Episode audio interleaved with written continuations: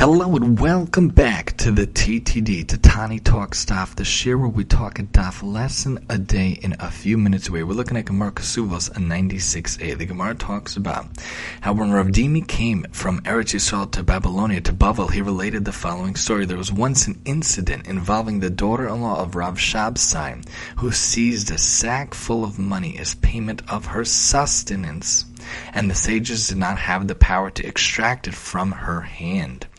This was her substance. Two sacks, the, note, the notes point out, refers to a type of double leather bag, and they didn't have the sufficient legal grounds to extract from her through judicial means. But the key focus to look at is that of sustenance. Oftentimes in our life, we think of physical sustenance, of food, and things of the like of material nature, especially after coming after Yom Kippur, how difficult it was not to have food and drink. But how often do we think of our spiritual sustenance? How often do we think of what we need spiritually to fulfill ourselves, especially in the leisure arena and the leisure way?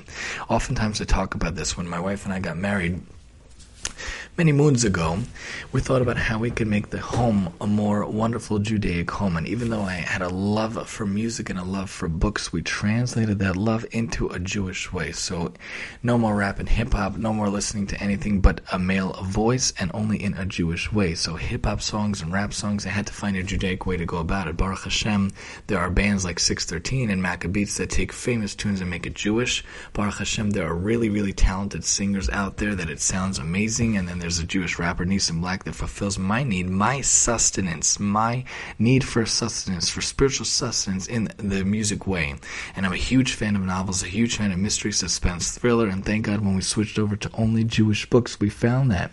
The Private PI, through the Ruthie Perlman books, especially through Yael Reed, and the wonderful detective series with Colin and Leora, and the wonderful emotional books, the beautiful books by Riva Pomerantz. There are so many good books, so many wonderful books, and even that Sherlock Holmes type of book from Detective by Design. And they're wonderful publishers, Menucha Publishers and Shaar Press and Art Scroll and Feldheim and Sufta and Israel Bookshop and so many others. That provides my need, my sustenance for the spiritual matters of having a book that I could devour but in a Jewish way, the music that I could devour but in a Jewish way. Of course, there's Jewish content like the Jewish version of Netflix, of Netflix excuse me, called Yidflicks, Y-I-D-F-L-I-C-K-S dot com, which is also a beautiful way to get sustenance if you have the need for entertainment.